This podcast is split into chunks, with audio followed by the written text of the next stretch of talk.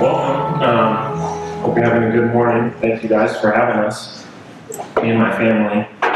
It really is a joy and an honor to be with you all this morning. And I just can't even tell you, you might not even know me or my family, but I just can't even tell you the love that we feel from faith and from you all. So it just means a lot. And we pray for you all often and think of you So, so yeah, thank you, Brian, again for having us. And like he said, this morning we're going to be talking about forgiveness. So if you have your Bibles, turn with me to Ephesians 4 or scroll there on your phone, and we're going to be looking at verse 32 this morning. Ephesians 4, verse 32. So I'm going to read the passage, pray for us, and then we'll get started. This is the word of the Lord. Be kind to one another, tender hearted, forgiving one another, as God in Christ forgave you. Dear Lord, we come to you this morning, weak and needy sinners, as we sang, in desperate need of you and all the grace that you give. And we come to you this morning on this day of worship and rest, worshiping you, the triune God who created us and sustains us, and resting not only from our worldly endeavors, but from the toil and strife of seeking to work for our salvation, Lord. And we look forward to that ultimate rest that is for us in heaven, that your Son has purchased. So, by your Spirit this morning, would you open our eyes to see the truths of your word, to see the glory of Christ, and to be changed from one degree of glory to the next. We pray all these things in your Son's name. Amen. So I was thinking about forgiveness this week, and it's a concept that we talk about a lot. Maybe you bump into someone at the store and hit shoulders and you say something like, forgive me. So we use this word a lot, it's a pretty common word. But I think a lot of times we forget that it means so much more than just a simple forgive me. And I was thinking about it, much of the conflict in our life, or interpersonal conflict, whether it's with coworkers maybe, or a spouse, or children, or maybe it's members of your church, or maybe it's even within yourself that it can kind of be boiled down to this idea of forgiveness or the lack of forgiveness. And so, what we all want really is to experience forgiveness at some level, whether it's forgiveness from one another or ultimately forgiveness from God. And so this morning, we're going to look closely at this idea of forgiveness and ask this question How do we experience forgiveness? And we'll do that by seeing that it is only when we see the forgiveness that God has given us in Christ that we can experience the true freedom of forgiveness.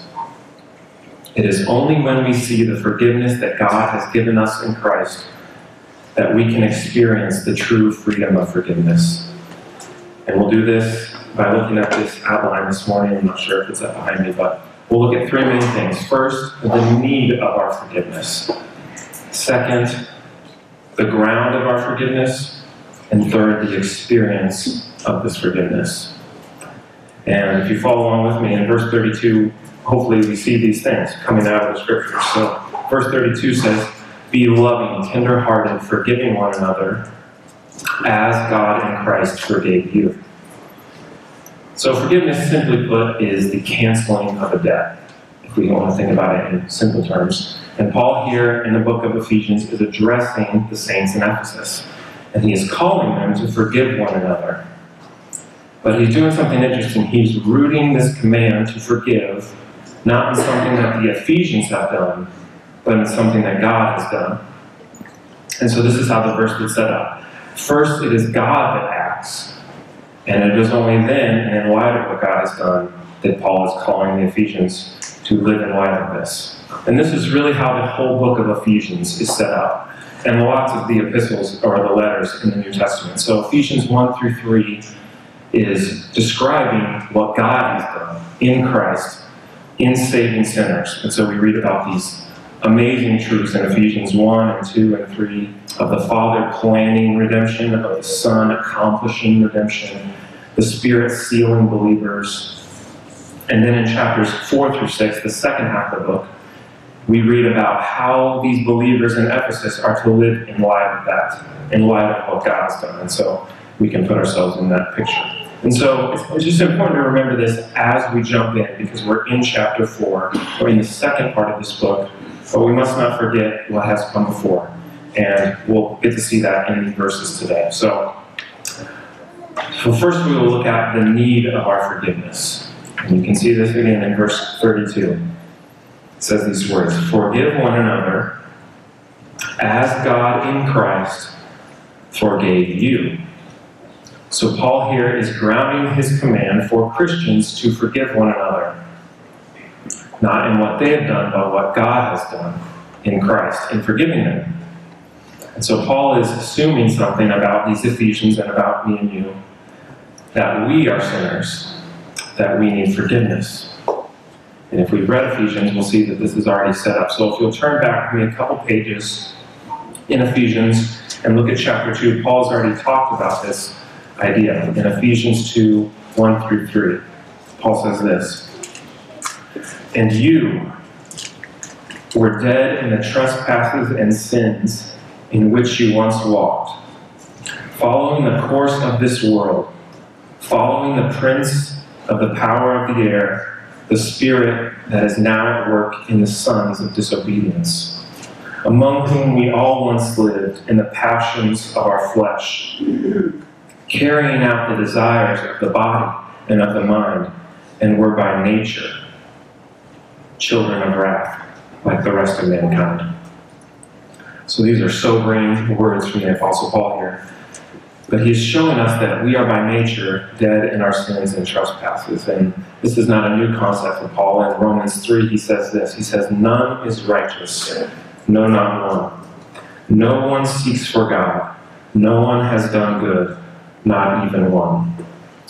And so this morning, before we can even look at the idea of forgiving others, we have to take an honest look at ourselves. And I think that if we're honest, we know this to be true that we have problems, that we are messed up, that we are sinners. And so often we get going in our own lives and our own day, and we don't think about how our actions affect other people, and how we sin against one another, whether we're selfish, maybe we think about ourselves, maybe we're angry or bitter, maybe we hold grudges against people or gossip. There's many things that we do, but our sin, first and foremost, is not against one another. Ultimately, it is against God. And David understands this. In Psalm 51, he's speaking to God and he says these words Against you, and you only have I sinned and done what is evil in your sight. If we know the context of this psalm, David had just been confronted by the prophet Nathan. And if we know that story, David had just taken another man's wife and had him killed. So David's sin was very much against other people in a very real way. But David here in the psalm understands that his sin is first and foremost not against these people, but is against God. So you might ask, why? Why is it against God? It's because God is just and God is holy. And it is God's law that David has broken. And it's God's law that you and I break. And it doesn't take long to go down that list of Ten Commandments to see this. The first commandment is this that you shall have no other gods before me. Now, we might not worship a wooden statue or a golden idol, but we often worship everything but God. We worship our money, our comfort, our family, our job, our status. These are all good things, but we put them in the place of God. And so we see that it is God that is holy and we are not. And because God is holy and just, he cannot sweep our sins under the rug.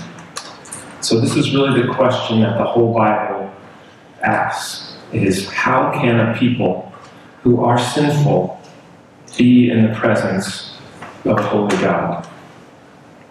This takes us to the ground of our forgiveness.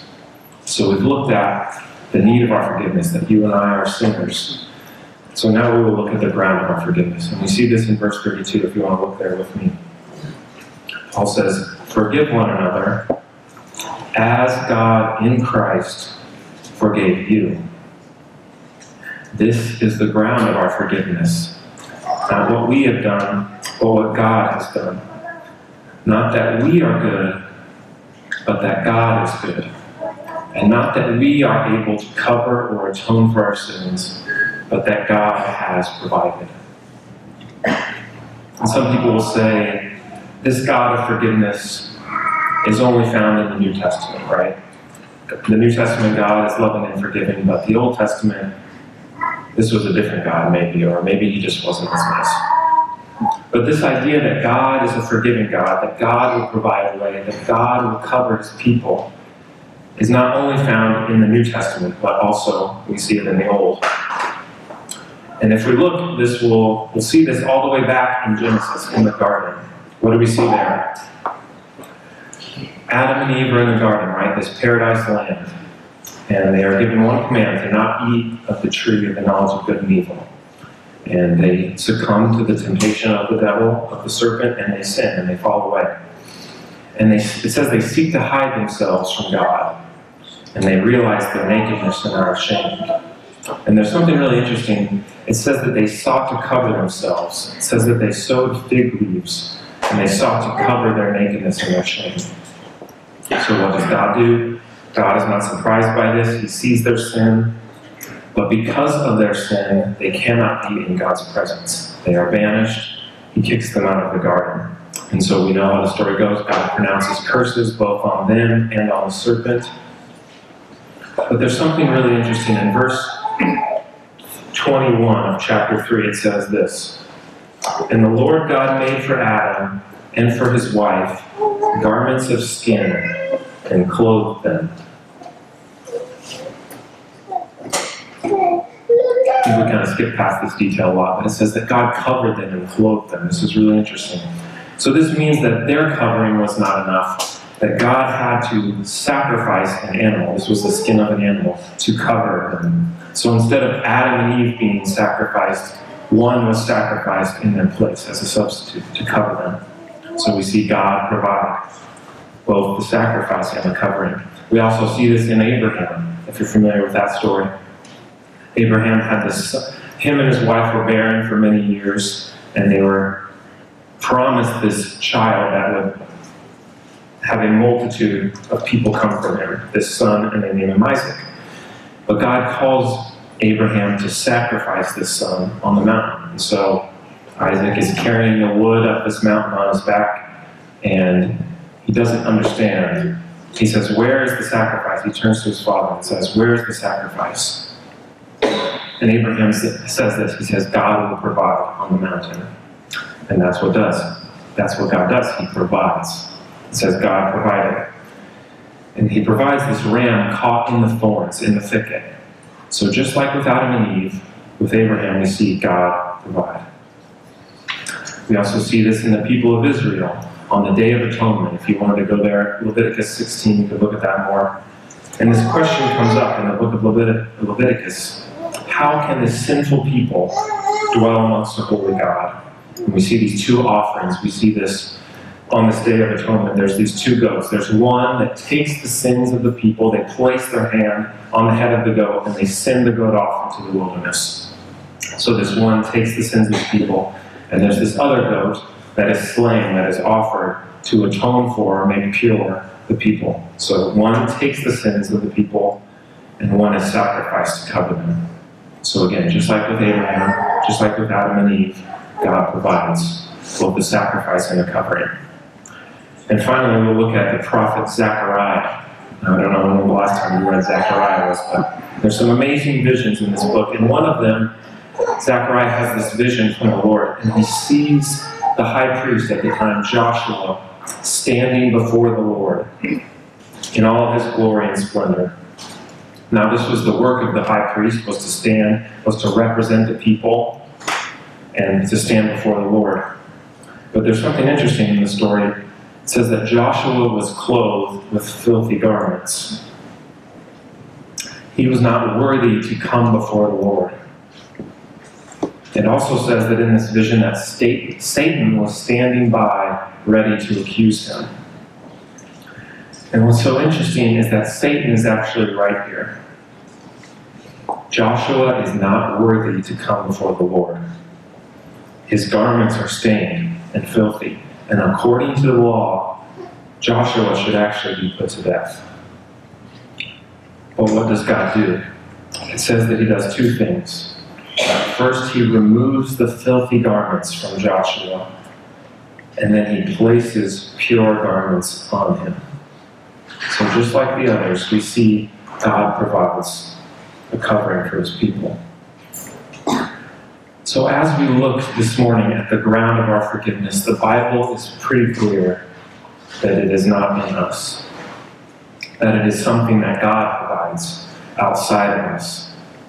So for Adam and Eve, God provided a sacrifice. For Abraham, God provided a sacrifice, a ram caught in the thorns. For Israel, God provided one that would be banished and the one that would atone for. For Joshua, God provided not only the removing of his filthy rags, but the clothing with pure vestments. And so we see that it is not these people that somehow worked their way up to God to earn his favor.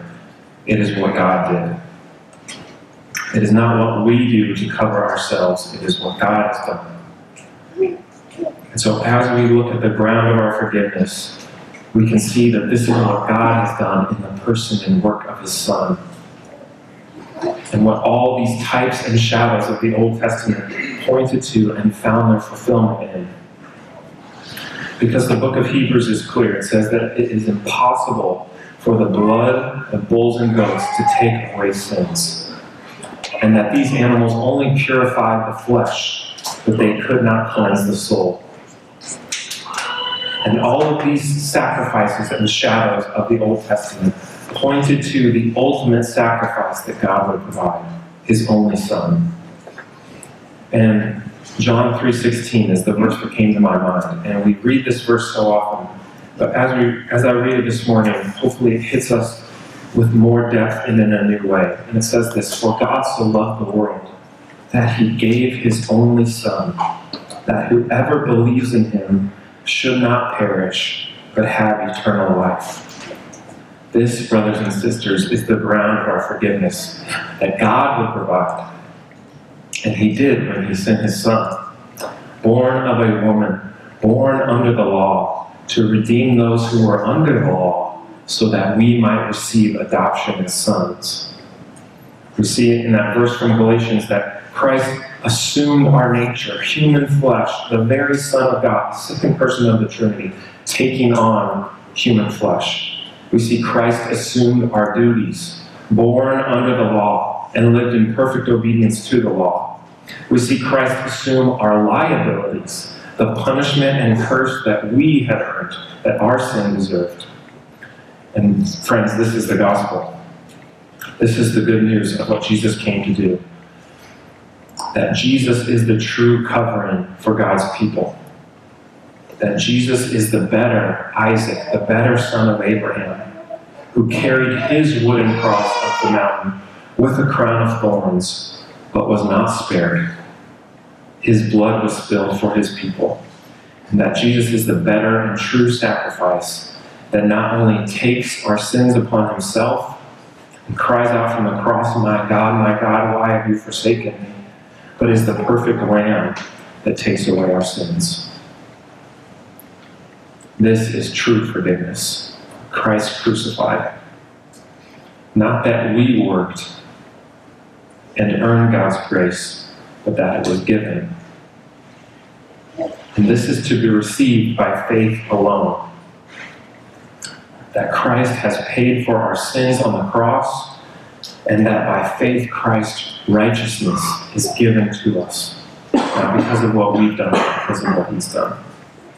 And this is really the answer to that question. How can a people who are sinful dwell amongst a holy God? This is what Martin Luther and the Reformers called justification. It's a double invitation, is a fancy way of saying this, that it is sin forgiven and the righteousness of Christ given.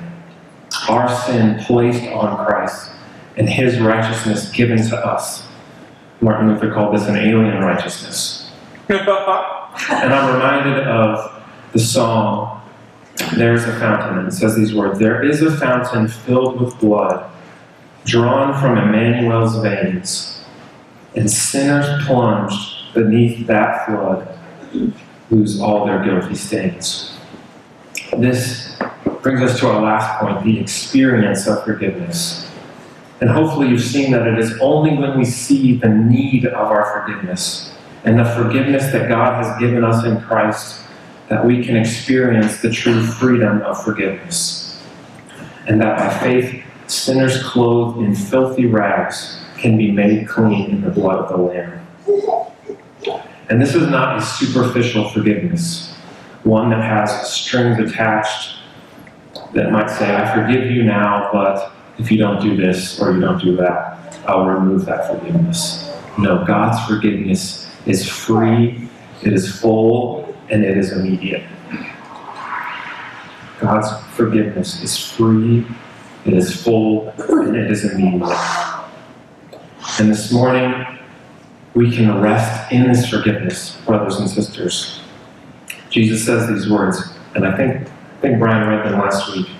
Come to me, all who are weary and heavy laden, and I will give you rest.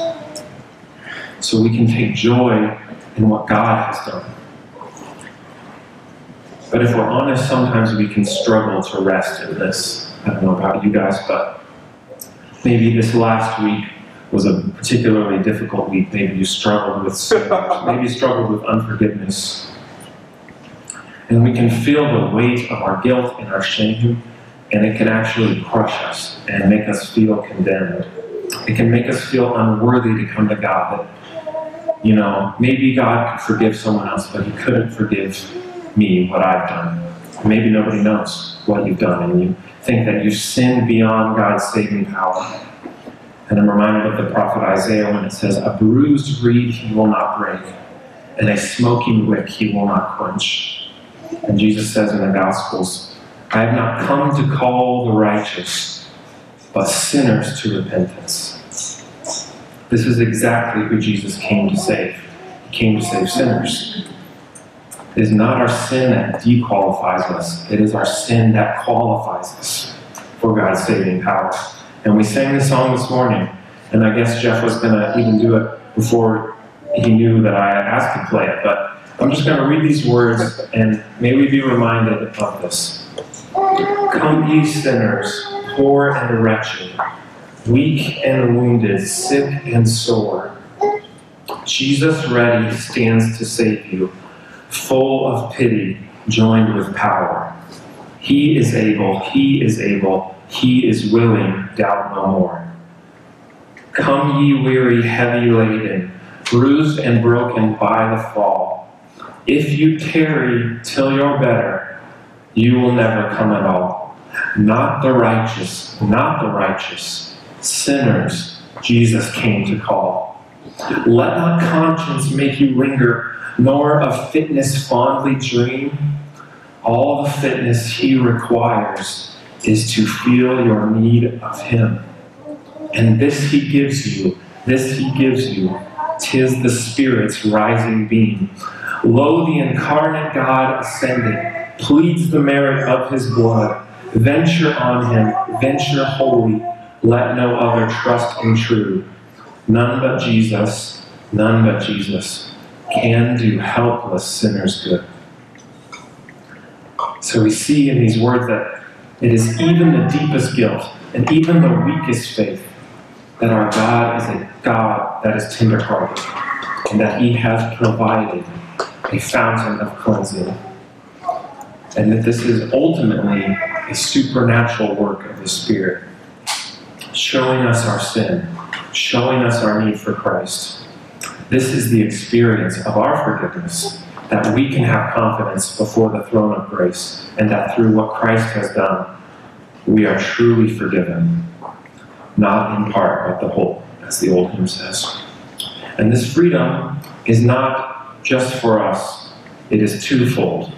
So it not only frees us from the guilt and shame of our sin, it frees us to forgive those that have sinned against us. And we see this in verse 32 if you want to look there with me. It says, Be kind, loving, tender hearted, forgiving one another, as God in Christ forgave you.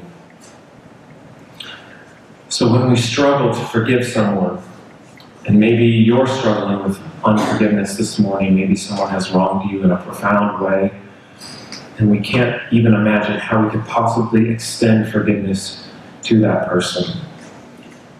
We need to remember the forgiveness that God has given us and how much we have been forgiven.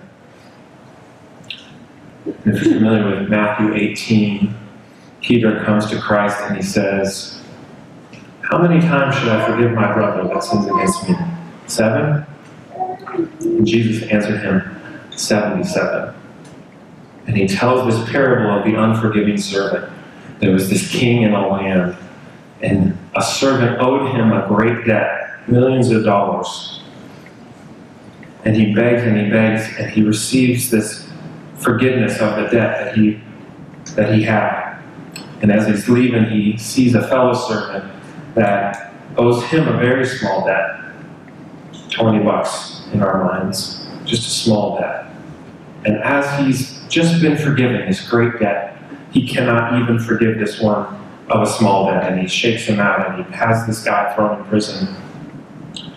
And all these things happen, and this should show us the ridiculousness of unforgiveness. That we who know how great our sin is and how much we have been forgiven, how much more out of gratitude should we be eager and willing to forgive our brothers and sisters in Christ who sin against us.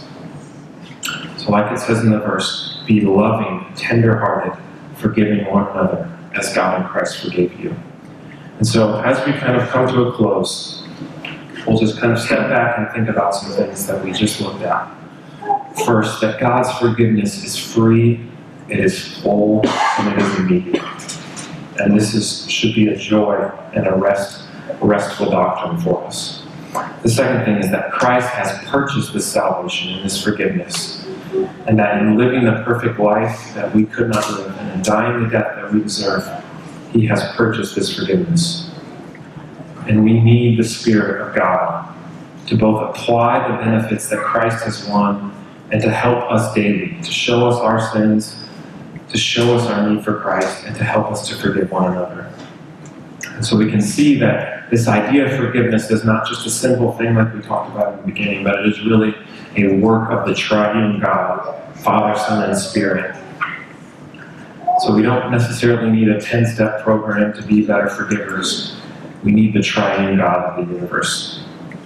And if we're honest, we will struggle with this, right? We are all human.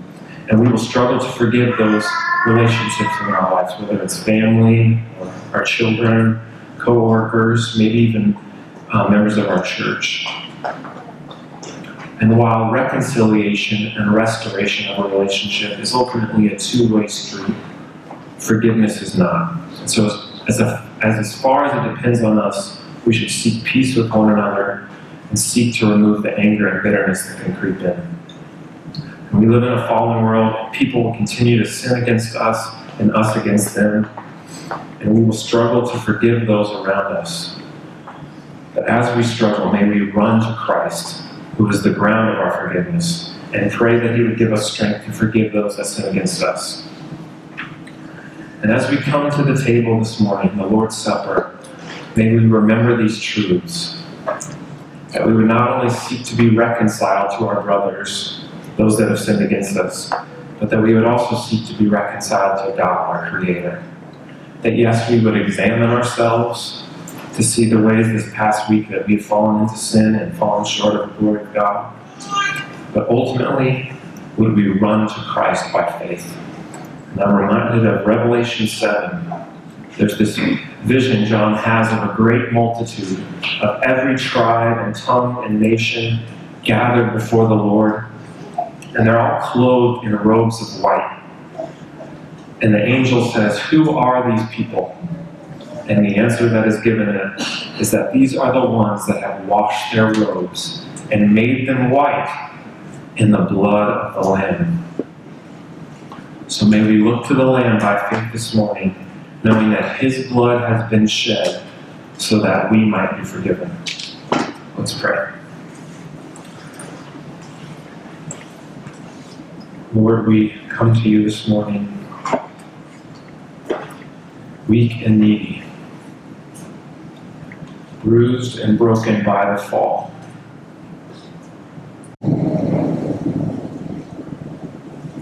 We thank you for sending your Son, your only Son, so that we might have life.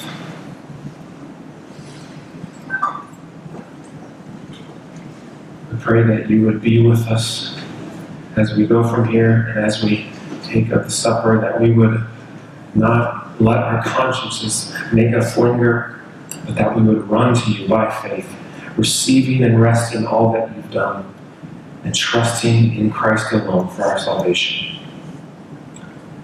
Give us strength by your Spirit. Help us to trust in you today and this week. In your name we pray.